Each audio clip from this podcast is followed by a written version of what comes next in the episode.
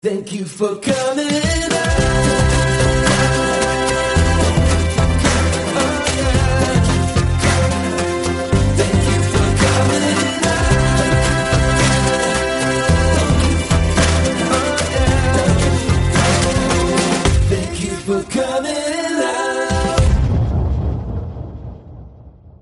Thank you for coming out. Welcome. My name is Dubs Weinblatt. My pronouns are they, them, theirs, and I'm so excited to be here.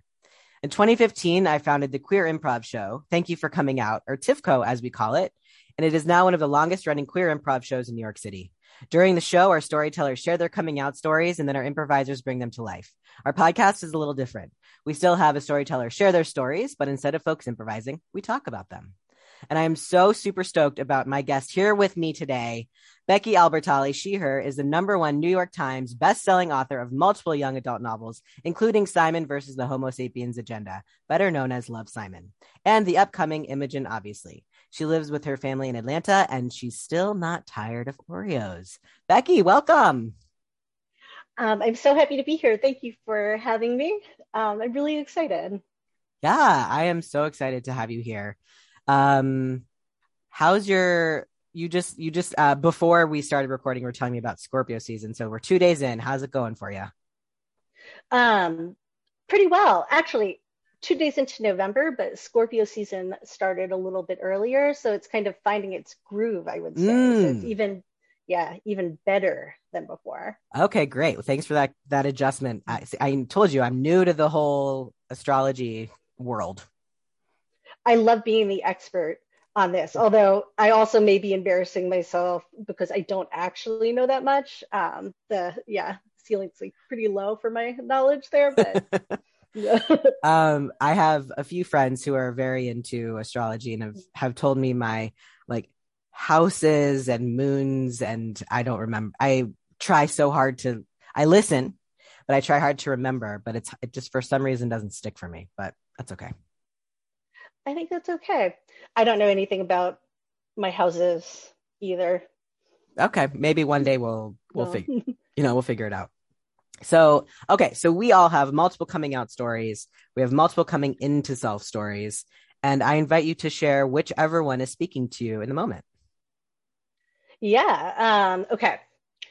Um, I've I've thought a lot about this. I um, took notes and everything because um, you know I feel like there are a lot of different ways I could take this. I um, I would say my coming out story is like simultaneously very basic, like almost a cliche in kind of how um, common some of these experiences seem to be, as I'm finding out now, um, but also like super weird, um, mostly for reasons related to being like an author, a public figure, and particularly kind of the way that I um, at the time was and am like situated within um, the book community and my industry. Um, so I, I'm going to kind of be straddling that a little bit because I think that's the only way to tell it. Um, and um, yeah, and I don't want to um, get too into the weeds with the stuff that I um, have talked about extensively online, but also too, if there's anything, I'm like kind of an open book about it. So please feel free to ask me anything. Um, but um, yeah, I, I feel like um, in a lot of ways, you know, this began in 2013 when I um, was writing Simon versus the Homo sapiens agenda uh, on my little laptop. I was living in DC at the time. I had a baby. Um, and it was like, you know, I'd always wanted to write a book. I'd never tried to do it before. I'd written a lot of fan fiction. Um, and it was just like with the timing of kind of like maternity leave and we were going to move and just circumstances aligned. And I was like, I have this window of time. Let's try to do this thing I've always wanted to do. I had absolutely no expectation of it getting published. I didn't know any authors. It didn't seem like a real job necessarily.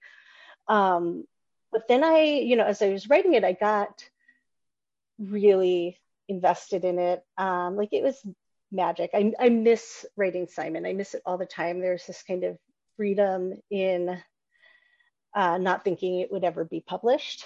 Um, so I just like, you know, Simon felt very real to me. And, um, you know, and I, I remember, like, I still remember the moment when I wrote um, a scene that, like, basically made it into the 2018 movie intact, um, where Simon is confronting Martin, who um, is the person who outed him, and Simon's like, "This was supposed to be my thing. You took this for me. Um, I I'm supposed to be the one who decides like when and uh, how and and who knows. I am I'm sure misquoting myself, um, but uh, I do it all the time. Yeah, it's just you know something in that vein, and I like I wrote that and then just sobbed at my laptop. Um, you know, uh, it makes a little more sense in retrospect. Like mm. that affected me so much but you know i think at the time like you know there's always like i had a reason for everything. Like i could logic my way through everything. So i was like i must be a real writer. Maybe this is like what it's like being a real writer because you're like so invested and you're like in the character's head. That's probably it um so like um you know i mean i just you know i was a um straight woman. I was an ally. That was really important to me. I had been volunteering for a very long time with um, queer kids and uh, gender nonconforming kids. And um, you know i came from a psychology background. I um, worked with a lot of um, you know, just mostly teenagers, I would say, some kids, um, and a lot of queer people, some adults. Um,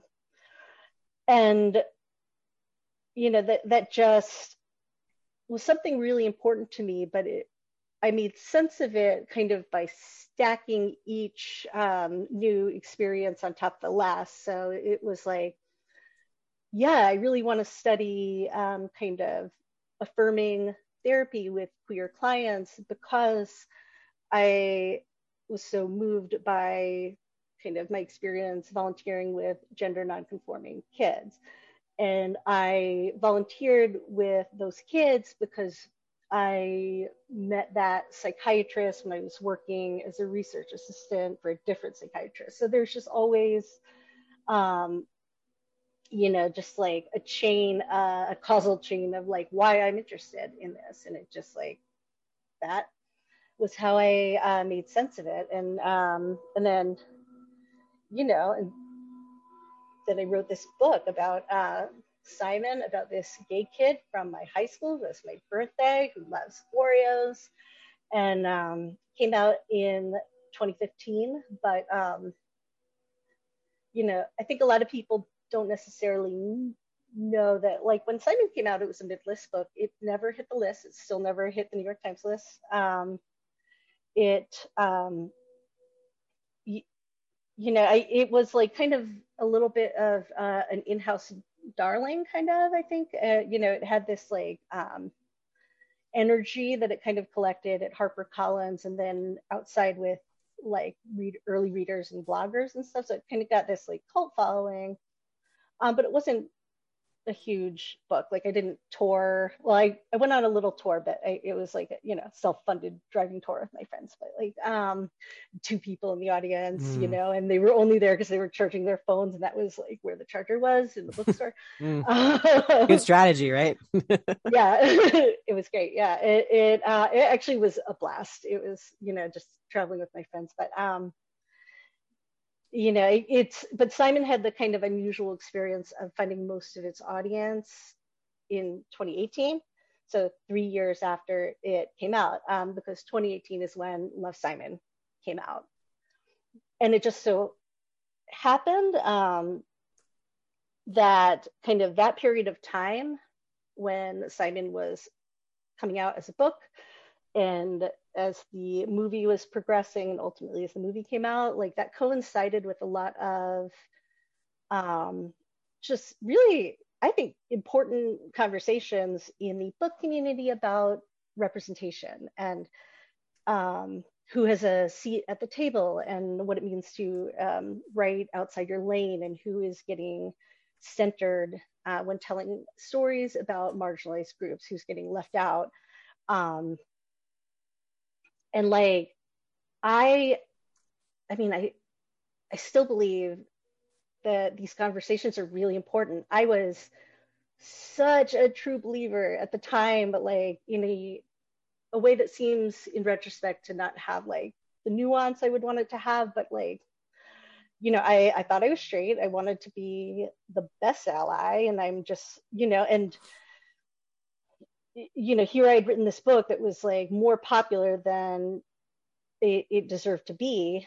Um, and I was this outsider. Um, so I um like i blurb like a million own voices books like i just you know i i tried to boost everybody i mean i was to the point that like my friends made fun of me i i read and blurred like everything and boosted everything i could i was was like trying to like pivot the spotlight if i could. I was like donating um apologizing all the time like uh, in live events everywhere like um and not just for like mistakes and kind of problematic things in my writing which there i have done and there have been um but like for writing simon in the first place um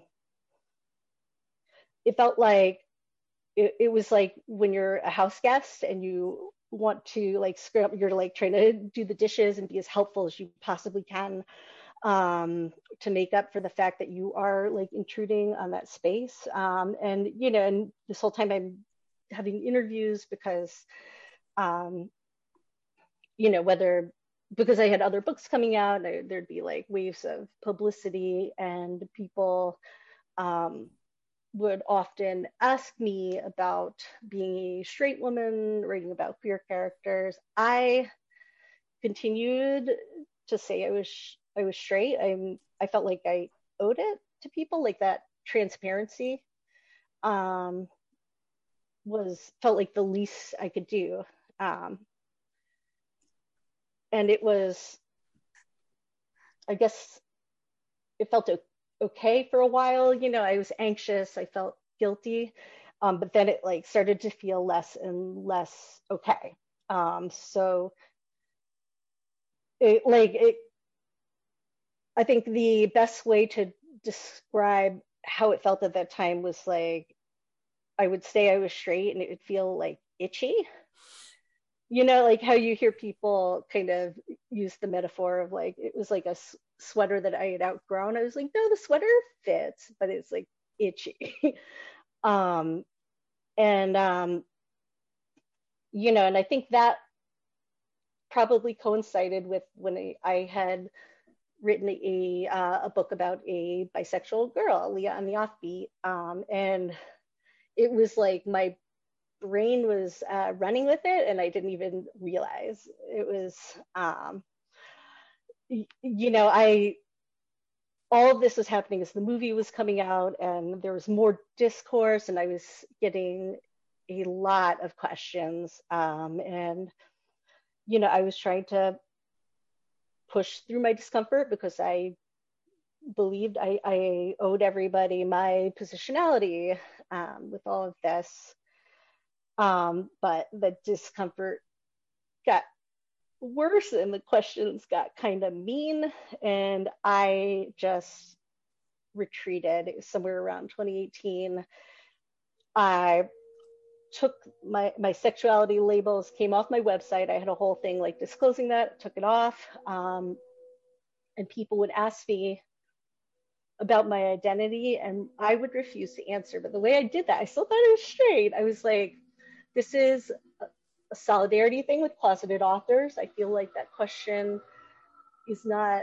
Um, I, I, I, had a whole way of saying it too. I don't remember, um, but I tried very hard not to like shame anybody for asking because a lot of times it's just, you know, it's like a queer kid who wants representation. You know, it's not malicious. Sometimes it was, but in these situations it wasn't.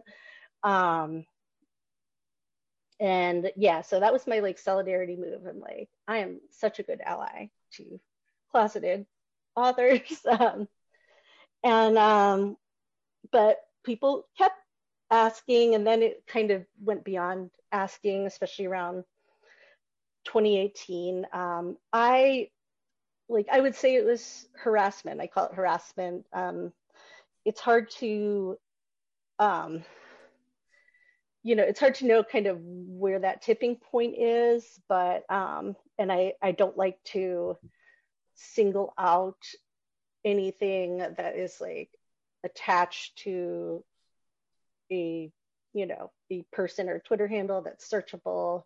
Um, but a lot of the gist of it was like I am a fetishizer. I, I am um, harming queer kids, and it is so obvious that I am straight in doing this um, for my own like sexual gratification.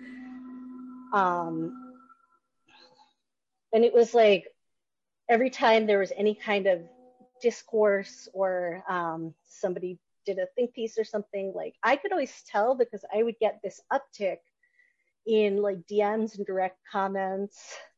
Uh, you know, I had like left Twitter even at that point, but it would be like suddenly I'd be getting a lot of comments. I'd be like, what is it this time? And then it'd be like, oh, like, oh, a YouTube video just went up, a straight gay teen. Like that was a really, that was a, such a fun time for me when mm. that, that satire went up. Um, still love it. That is just, uh, that continues to be um, just the gift that keeps on giving. and, mm-hmm. um, um, but yeah, but then also just like, you know, the conversation would come up on Twitter a lot who has the right to write books about um, gay men or gay teen boys, um, the whole like gay representation for straight people meme. So I'm like trying to like back off as much as I can. I wrote like two MF books in a row, you know, um, you know, neither one overtly queer. I just wanted to like catch my breath. I wanted to um, give the queer community a, a break from me, you know? Um,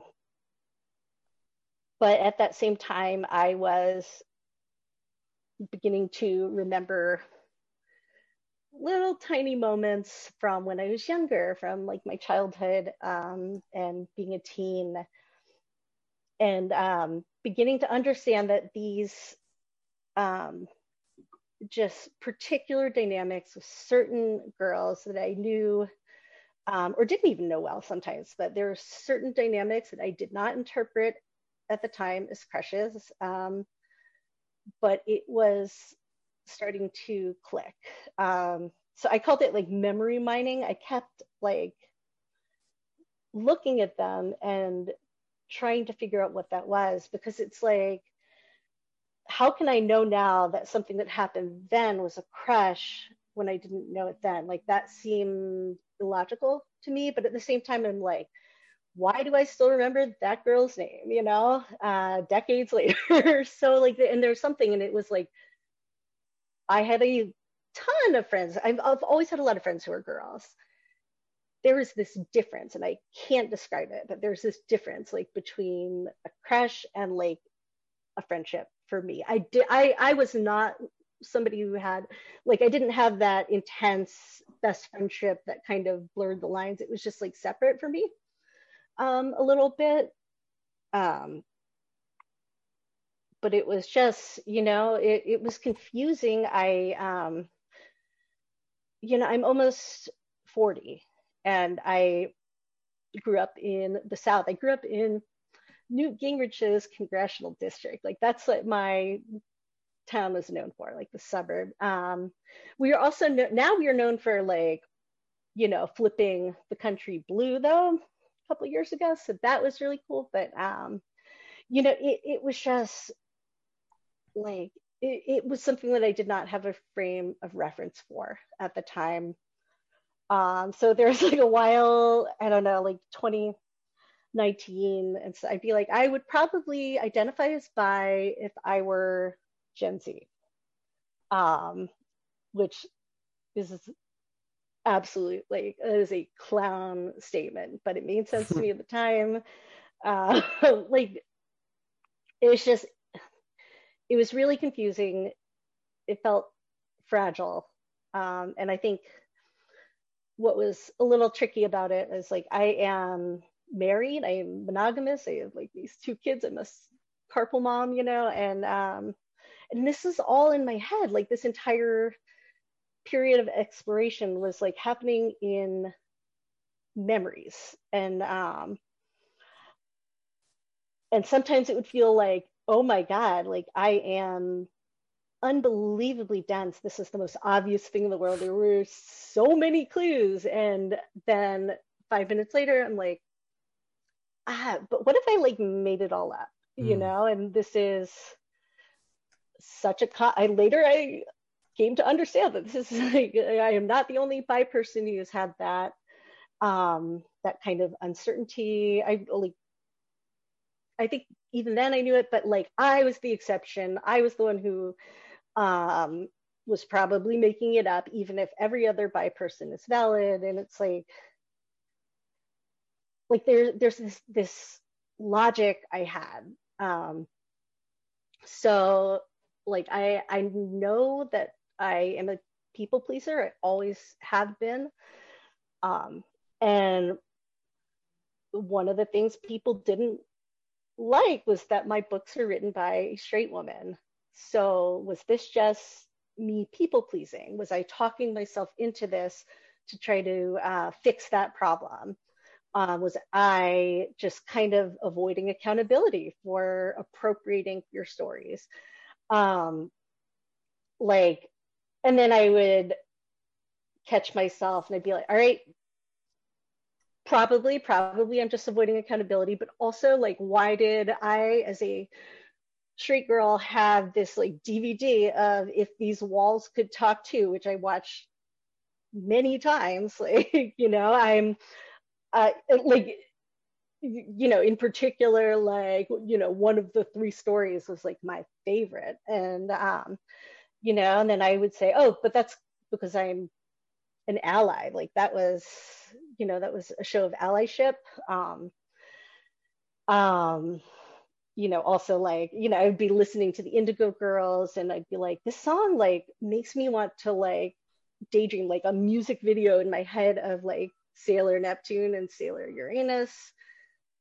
Not like, like a very like romantic, innocent kind of um, music video. like it was just like, you know, and um, I'm like, that's allyship. You know, that's what it's like. That's what it's like to be a really committed ally. Um, it was, you know, it was like, um, like this. It's nonsensical looking back at it. Like I don't know how else to explain it. It was like I wasn't.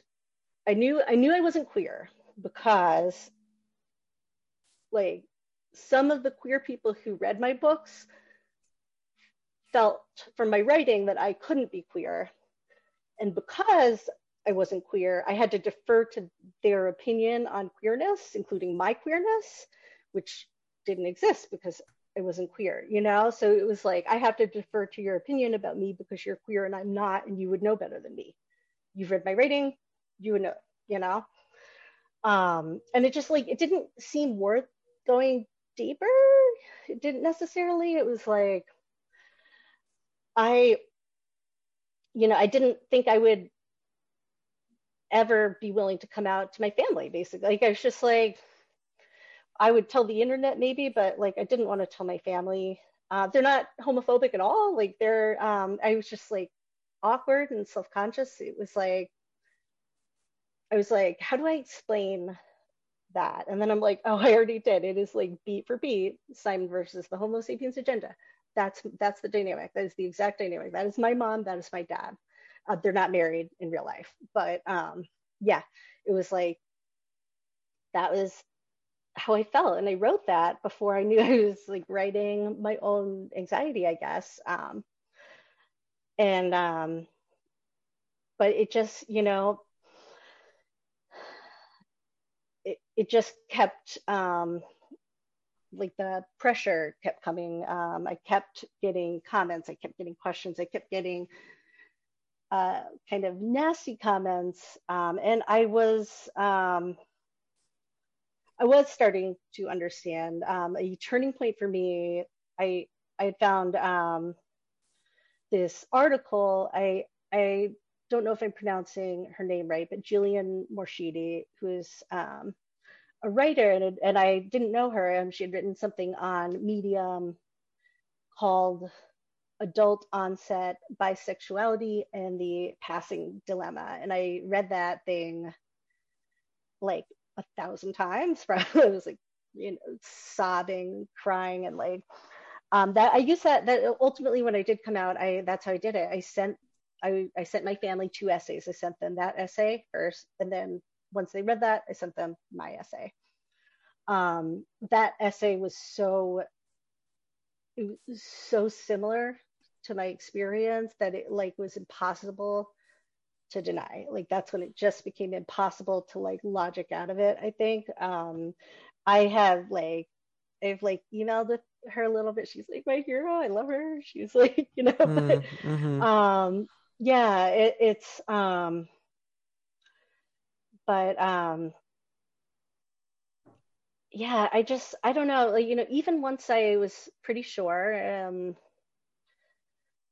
you know by then it was like 2020 um i had too many followers. I had too big of a platform. Everybody i knew like my family followed me my friends from every part of my life and readers and like the, uh, the carpool parents that i know. And like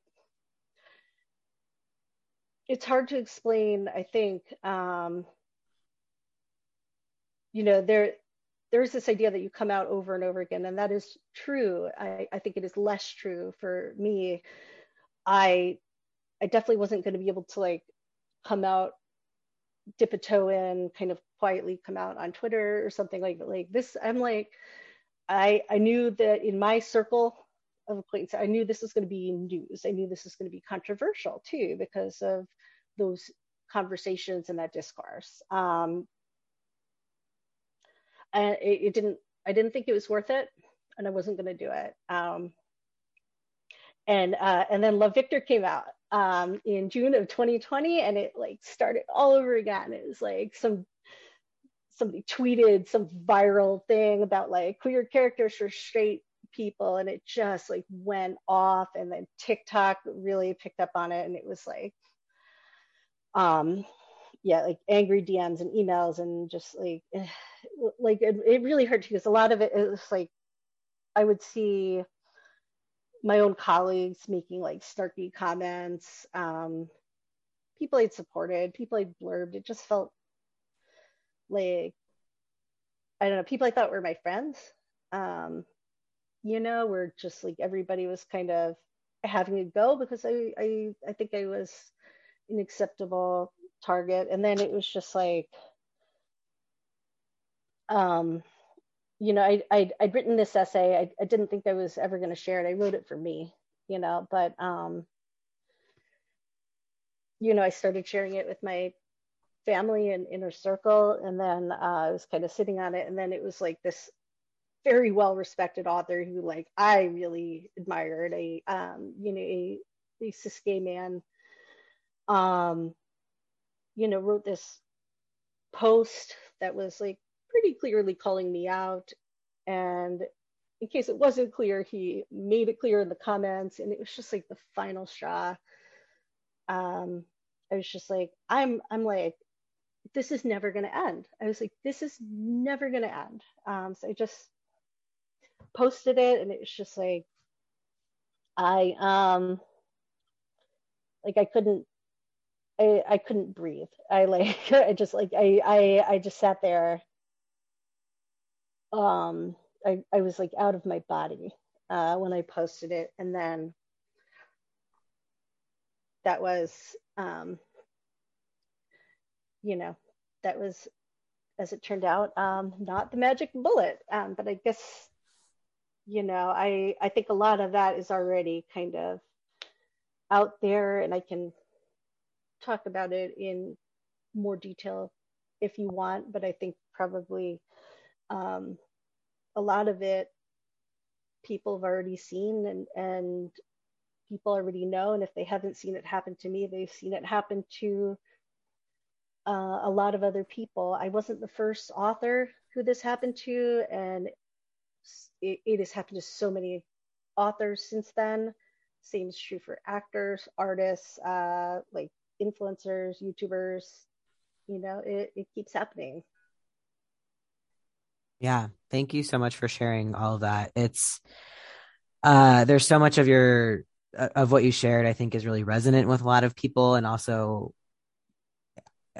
i don't know how to, i don't know how to say this. Like hopefully like the minimum amount of people have to experience what you experienced. And i think like you said like so many people it's it's happening not only with people with platforms uh, but lots of people just you know every day who are trying to live their lives and explore identity um getting bullied like from you know it's like i keep i keep the phrase that keeps coming to me is like the call is coming from inside the house. It's like no we're our own community. Why are we doing this to each other? Um and it's really it's heartbreaking. I um well so okay well so i want to kind of like just build off of all of what you just shared and and really if you're okay with it like kind of dig into this idea of like queer gatekeeping and this idea of like it's not their story to tell. I'm saying that all with quotations that no one can see but you. Um because i'll i will i will admit that there was a time in the past where i was very much like queer people should only be telling queer stories and queer actors should only be playing queer roles and was very like firm in that. And then and then i started to see the like the consequences of that kind of stance and having that stance without nuance. Um and i started to realize like i need to like loosen up on that grip a little bit because of um uh, everything you just said like word for word everything you just said and also just this idea of um and it's you know it's similar it's silly it's similar to what you're saying of like everything makes sense in hindsight right? It's like oh like that makes sense now I started Thank You for Coming Out. It's a queer improv show specifically for the space for queer people to explore identity. Like the arts and theater and, you know, is a space to explore and it should be a space to do that safely. Um, and yet I still had that stance until, until like seeing friends and, public figures go through being dragged. Um and then and then try you know kind of flipping it for myself it's like how would i feel if i had to get bullied if i was bullied into coming out into into one of my identities? I would feel terrible. So all that is to say i'm sorry that you went through that. That's just it's heartbreaking.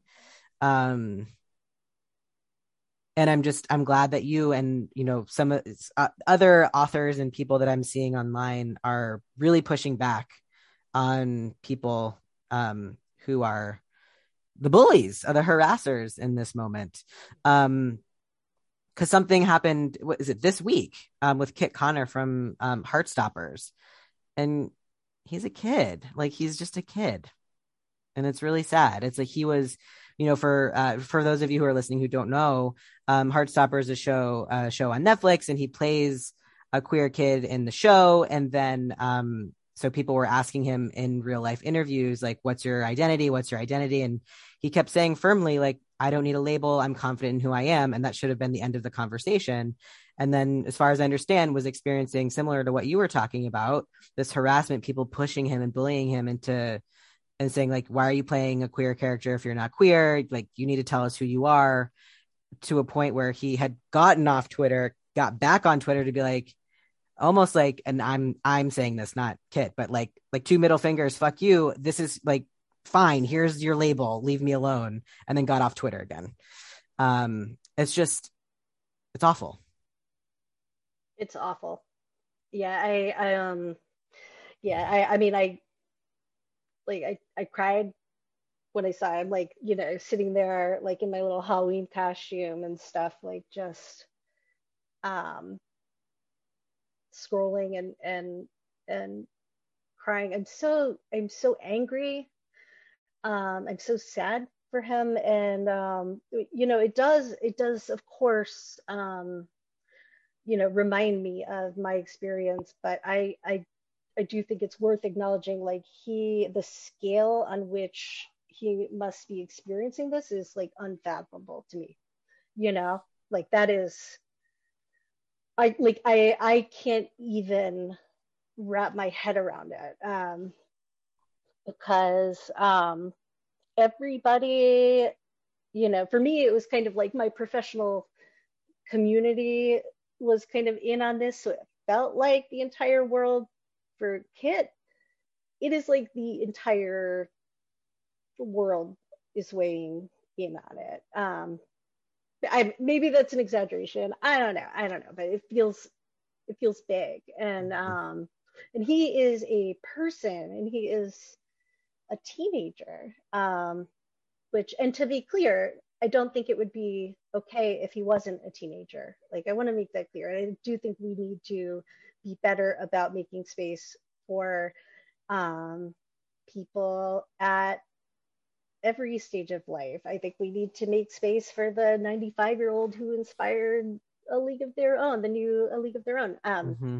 You know, but I think it is like there's something so ridiculous, I guess, about people having this expectation um, that an 18 year old would a completely know and understand his identity I like when I think about myself at 18, like, um, I mean that uh, I I knew nothing. I knew nothing. I'd um, yeah, I I mean I I was decades away, and um, and also the expectation um that he would owe that to anybody, um, but also the like failure to understand what it means that he um, has that size of a platform. I see a lot of conversation about like, well, because of that, does he have a responsibility?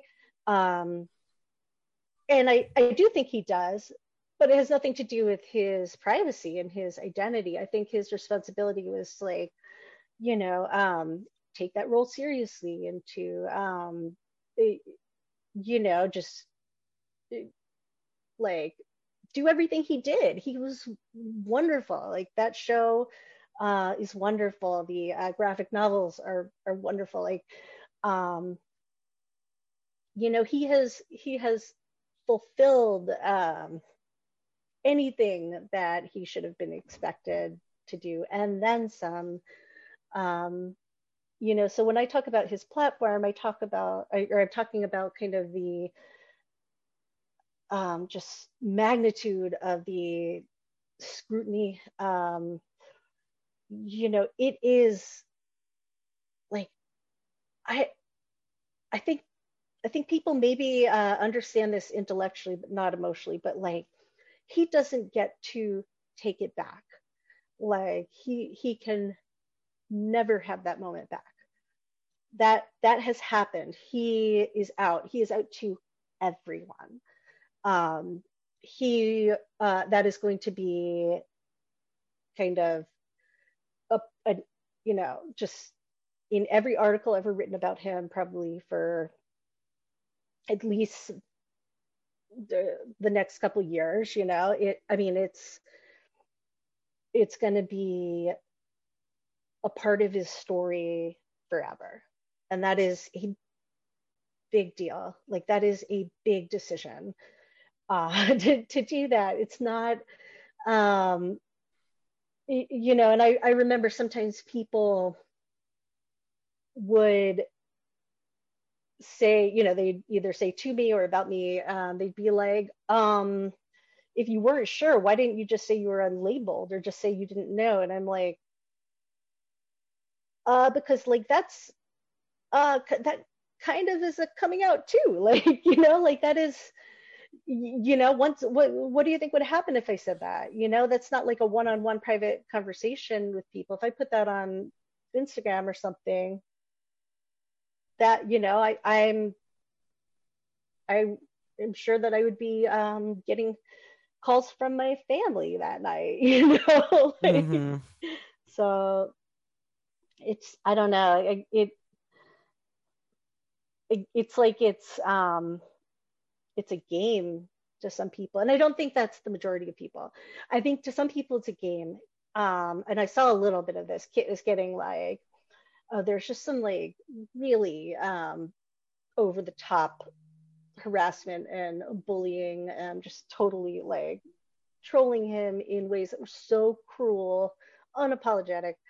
Um, the majority of people, I think, were not like that. It, it, it's sort of this, um, you know, attempt to do activism in the way that we've been told we have to do it. it it's just, you know, like it.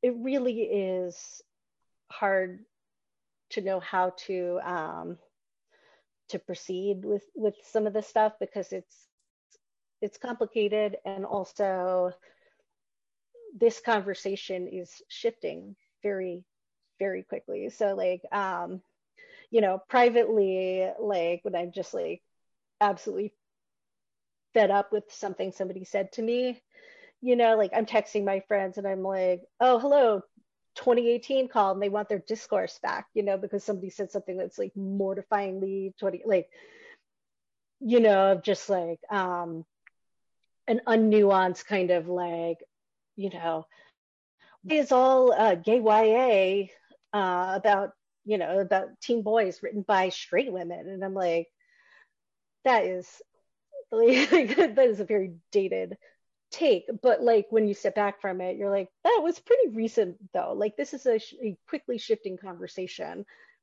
And, um, we are pulling in information uh, from a variety of sources, some of whom have one part of the story and some of whom have another. And it is very hard to know, um, you know, if there is one um, objective truth that we should kind of cling to or not.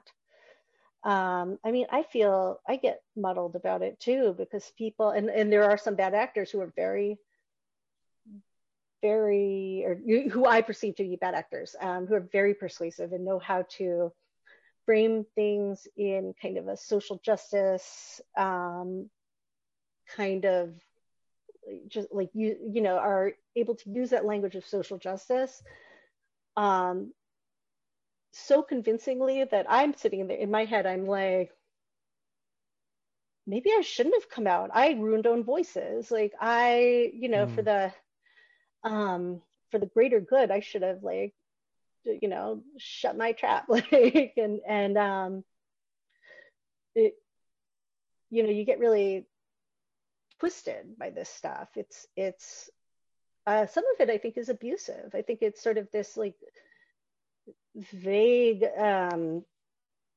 like, you know, just this kind of general community norm that has an abusive flavor to it, I guess. Yeah, it's um for sure. And I was thinking about the video that Emery Lee posted. I think it was yesterday about critiquing the system, not harassing a person. And just like that. I love Emery Lee. Yeah. He was on my podcast and I love that. Um, but just like this idea of we should actually be fighting the systems, not the people who are yeah. like impacted by the systems. And like, why don't we like fight the, you know, like the white cis het power men, you know, like men up at the top who are gatekeeping really and keeping so many queer people from um, having access to create and get the deals and whatever it might be um, versus like harassing the people who are simply trying to survive in a system of you know like in capitalism. Um, that's really stuck to stuck out to me. Um, i want to um, just like weave in imogen obviously into this conversation um, is that okay so that's your yeah i'm i'm excited this is my first time ever like talking about it in any kind of you know spontaneous way and i'm yeah i'm really excited it's I've been um, just living in this book for so this book is is like my whole heart right now. Mm. I yeah. I mean I I read it and loved it and it I can I can feel that it's your whole heart and so much of the story that you just shared with us and uh is like so much Imogen, obviously, that it's like very, it's very clear to me how much of your heart this book is. Um, but there's a, um, something that Imogen says, uh, which is um, maybe shared experiences shouldn't be the foundation. Maybe it's a promise to hold space for variation. Um, I'm pretty sure Imogen says that. um, and Something, yeah, that's just, yeah. yeah, and it's just it's you know I think because I've talked about this too on a few other episodes around this idea of um, for a really long time the narrative, the queer narrative was something very specific of like struggle when you're younger, have a really hard coming out, and then it gets better. And it doesn't leave and so like there was a lot of like community building and banding together and like safety in that story. But then it didn't leave space for all of the other people who didn't have that narrative who didn't struggle who maybe were logicking their way out of their identity whether they realized they were doing it or not. Uh, people who just truly simply didn't know but like was op- they were open to something other than being cis het. And then you know something shifted within them or something became more clear to them. Um and so i really like that phrase of you know maybe that's not the foundation maybe it's part of the foundation but it's really more of like let's hold space for each other. Because i think there is something powerful in finding commonality and finding shared experiences but that shouldn't be it shouldn't be one shared experience is the default norm for everybody. Um, and so that was mm-hmm. that was really powerful for me.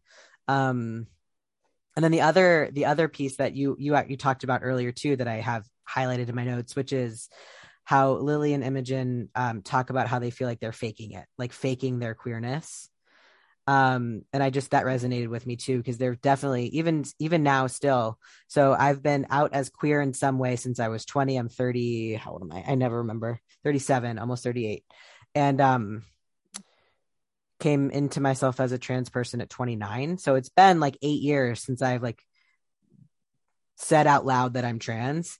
Um, and there are still moments where I have to like remind myself that I am, or that I'll be like, but I'm not. And I'll be like, wait, yes, you are. you know, like I have to be like, I have to like look at the facts, which is like, it feels, it's a weird feeling for me because it's like, I know who I mm-hmm. am, but I think there are so many like powerful messages in our society at least for me, makes me second guess, even though I know for sure who I am. I've done a lot of exploration and therapy and talking and, you know, all the things, like I know who I am. And yet I still sometimes I'm like, but am I?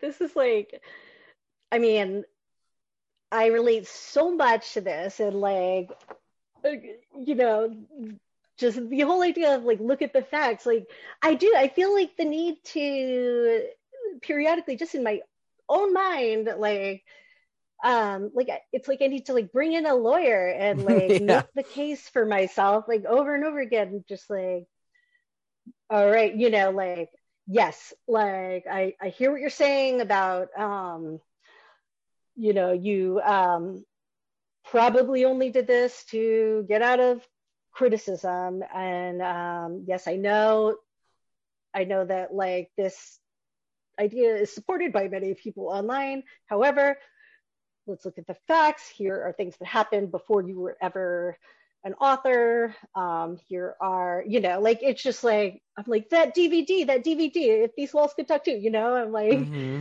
um, I'm like, Sailor, Sailor Uranus. Like my, you know, uh, I had a very big crush that I didn't know was a crush, and um, I'm like, my, like I've I've been dressing my entire aesthetic is like Sailor Neptune and always has been.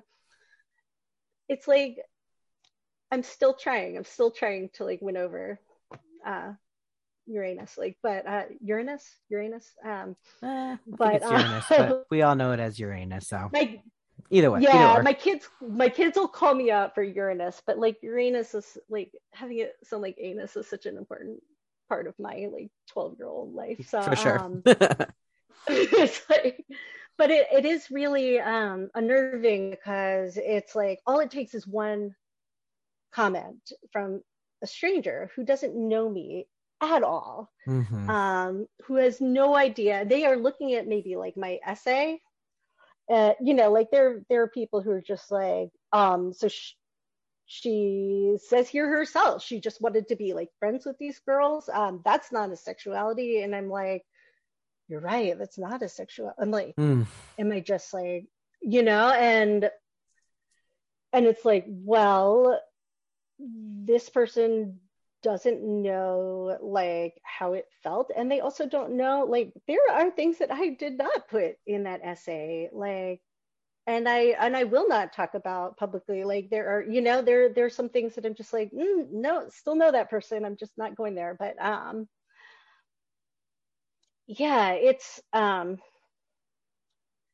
it's hard. It's hard to um to kind of have a stable sense of your own identity when it feels very contested. And Mhm. some of that is like a me thing because of my particular experience. But a lot of that is like you know largely like as a community we do that to each other a lot. And and i think there is this idea that um there is this way that a queer experience is supposed to look. Um i like the way you kind of said like a default um because it it really is like the heart of it i think for me is like in simon you know si- like the line that everybody remembers from simon is like why is straight the default right which Mhm.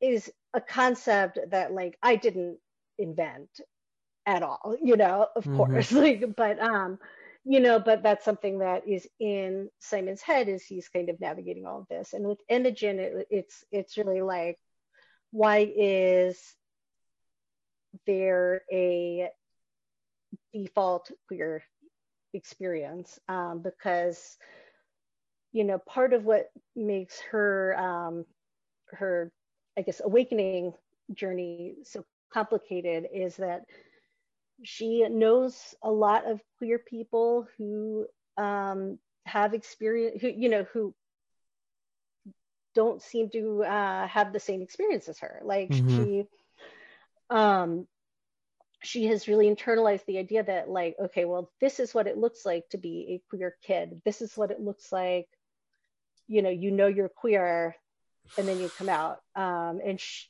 she doesn't know and and that feels like well that's not right. And um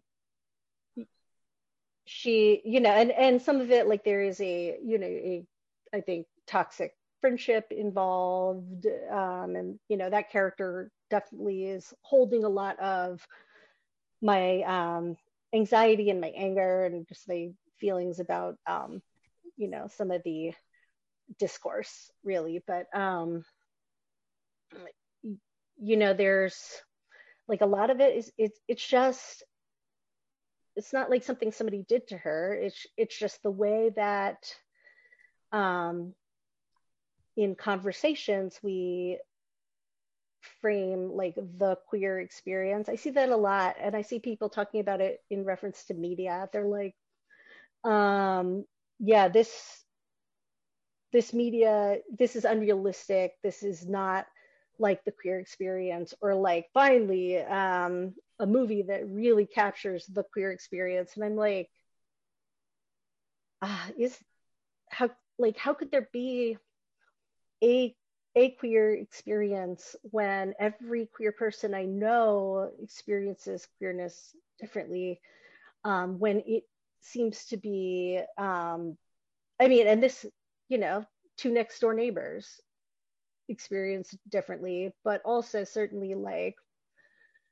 uh, no, like, uh, you know, if if you are a white 22 year old uh, college kid in the Bay Area, you know, um, that might not look the same as if, you know, if, if you're, um, you know, if, if you are in Korea, if you are in Russia, if, um, if you are in, uh, you know, Georgia, uh, either the country or my, my state, you know, and um, generationally, like I feel like um, there's a tendency to and and this is not like the uh, the kids don't understand what it was like for us. Um, it is in every direction. It is like uh, a tendency to, um, you know, we're just biased towards kind of seeing our experiences as more universal than they actually are. Um, but shared experiences really you know it, it does mean a lot. Like when you find that like I, I see that like when i think about that essay like that made it click i needed that you know? Um i guess for me the way i, I feel is that um, i needed that. It was important for me to have that. I think ideally everybody would have that but i i am not entitled to have that from every uh, piece of queer media. I'm not entitled to have that from every conversation with a queer person. Um, you know, there's um, there's something really cool about our differences too. I think. Yeah, for sure. And I think the more that we're given the space and the opportunity to talk about those differences, then I think that's going to expand what um that foundation can look like and like that there won't maybe there won't be the a default you know certain way of being. Um but it's going to take all of us you know it's going to or a lot of us to like to move us in, in that direction. And i hope that we um are able to get there. Um when does when does imogen obviously come out? May 2nd okay so we got so, some time um, people it's oh, I guess exactly six months from the time we're recording this. Oh yeah. Okay, great. Yeah. um, so um, I wanted to ask uh, quickly before we move into our last segment um, about like Judaism and if Judaism plays a role like in life and queerness, uh, life and queerness specifically for you. Is that a weird question? Yeah, no, not at all. It's like it's um complicated for me and I don't mm. know I wouldn't say I wouldn't say this is necessarily typical. Like I definitely would not um you know to anybody listening do not mistake this for any kind of like the queer Jewish experience. I mean, I I assume it's clear by now how I feel about the whole idea of a queer experience one experience, but um yeah i so i am um, you know i'm a reformed jew. I my maiden name is goldstein. Um, so people don't usually know i'm jewish uh, just by my name anymore. But you know for almost 30 years people knew i was jewish usually before they ever met me. It was the first thing people knew about me. So it's this kind of weird um, kind of experiencing both um, sides of that like visibility spectrum, I guess. But um, yeah, it's um, it's complicated. I think for me, kind of the way they intersect. Um, first of all, just Judaism and uh, bisexuality in particular, um, particularly as I personally experience both of them. And so this is I would say specific to my experience as, you know, a white Ashkenazi Jew uh, and also a, um, you know, a bi person who is married to a man who can go. I, I do not like the term straight passing. Um, I am not even gonna like unpack that right now, but I, I'm a person who can go to Target and um, and not get harassed, right? Um and um you know and so those like those two identities in particular um it kind of feels similar to me sometimes um, because um, there's a degree of privilege, there's a degree of invisibility, there's a degree of erasure. Um, it's um, it's hard to untangle that sometimes and so um, it, you know you will end up in these um, you know online discourses that are very um, identity driven and you know and kind of your labels kind of become seem to become very relevant to a lot of conversations. And you know i am often described as like um you know a white cis lady and that is true. I like i am those things. Um but i think of myself as you know a bi jewish lady um and so it's it's just different sides of the truth um and it makes things complicated. Um, with Judaism in particular, there's a lot um, there's a lot of anti-Semitism that uh, I recently talked about, but I don't often talk about it because it's hard for people to see it and understand it, and people really get annoyed. Um, a lot of times, like it's like every time I've talked about anti-Semitism in the past, and the most recent time was an exception. It was a really lovely exception. But um, in the past, every time I've talked about it publicly, the it's it's like crickets and eye rolls and just like okay, like you know, oh, the Jews want to have their moment to complain to. You know, it's mm-hmm. um, you know like inventing uh, ways to, we just want to be more marginalized. Also, something that bisexuals are accused of, but um, um, I think as anti-Semitism becomes like uh, just more shameless, it seems like like it's more visible, especially lately with some of the recent, um, you know, Kanye West stuff, Trump um, statements.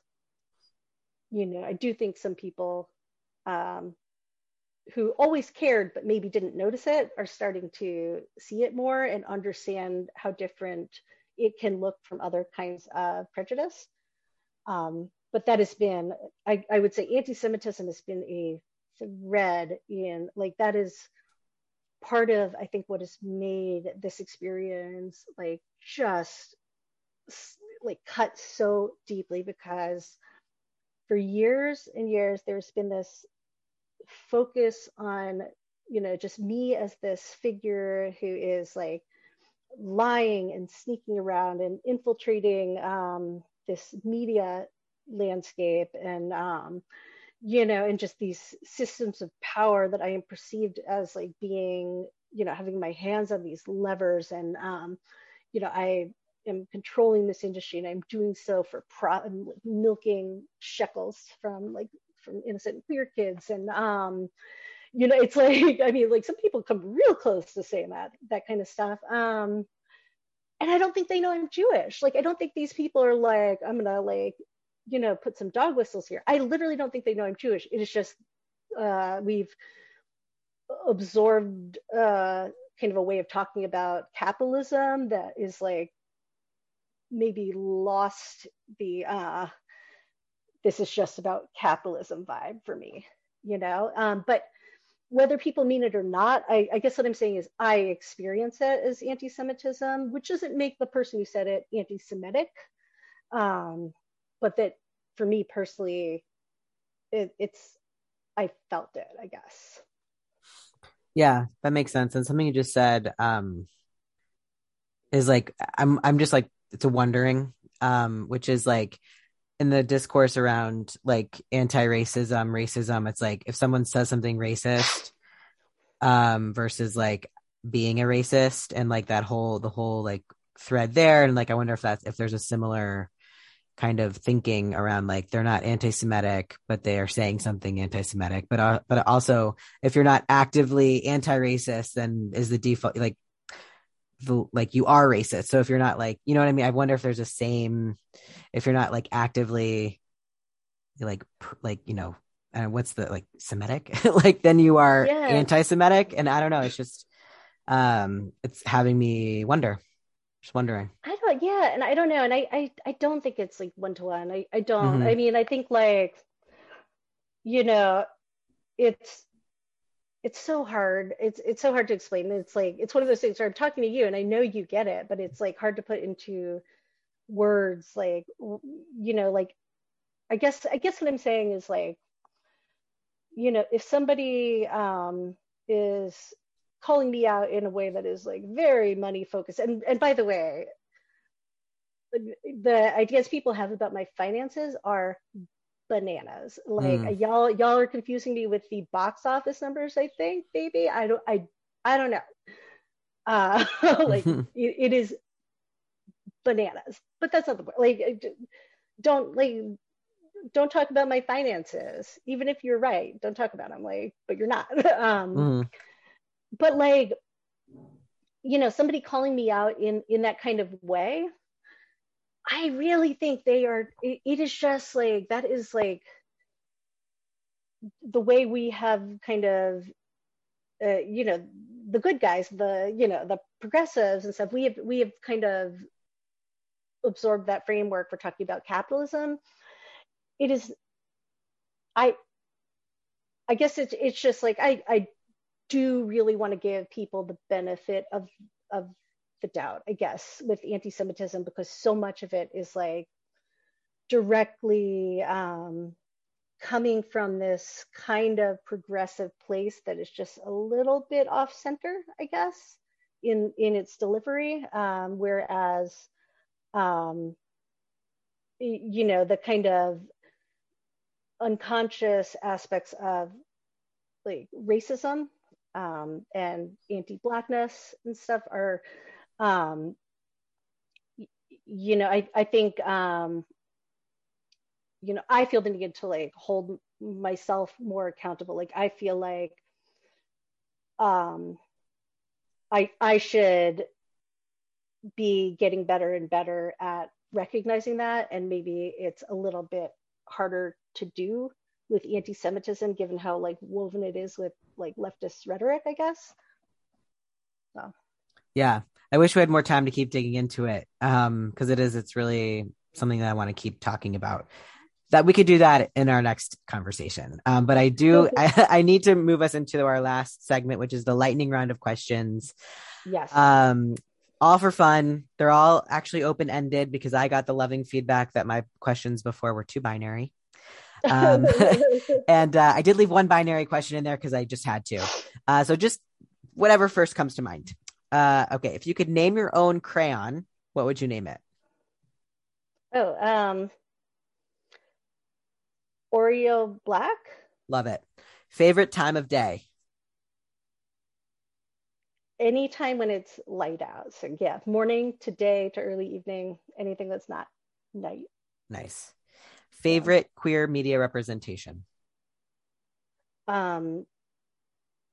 Oh, uh, I, I, I have a lot. I have a lot. Can I? I'm gonna just say like one favorite. Mm-hmm. Um. Uh, well, first of all, let me just shout out uh, freaking Heartstopper, Kit Connor, and uh, you know, in particular, like just that entire bi awakening sequence is really important to me. Um, so leave that kid alone. Like yeah. his work has meant a lot to me, mm-hmm. um, and many, many people. Mm-hmm. Um, so I'm just, I'm gonna, I'm gonna say that. Yeah. Beautiful. Um, a song that makes your heart soar. Oh, um, try a little tenderness. Otis Redding. Yeah. Beautiful. Favorite beverage. Water. I'm I'm really boring. uh, straight, straight. Favorite quote. Mm, I I'm not good at remembering quotes. Um, How about like quote, the feeling of a quote, like I, you know, the essence of one. I don't know. I like I like what you said about. Uh, I like your interpretation of kind of where I was going with like Imogen and stuff. It's just hmm. about mm. like n- not defaulting to one um one queer experience. So my favorite quote is from you from today. Wow, that's that's a first. Thank you. um, okay, binary. Here we go. Bagels or donuts? Uh, on behalf of, of the bisexuals, I'm going to say both. Great. I love it. um, Becky, this has been so lovely. I'm so happy that we had a chance to chat. And for folks listening, mark your calendars for six months from the day we recorded, but five months and 30 days from when this episode drops uh, to read uh, Imogen, obviously, because it's a really, really incredible story. Um, Becky, thank you for coming out. Thank you so much. Um, this was lovely. So lovely. Thank you for coming out.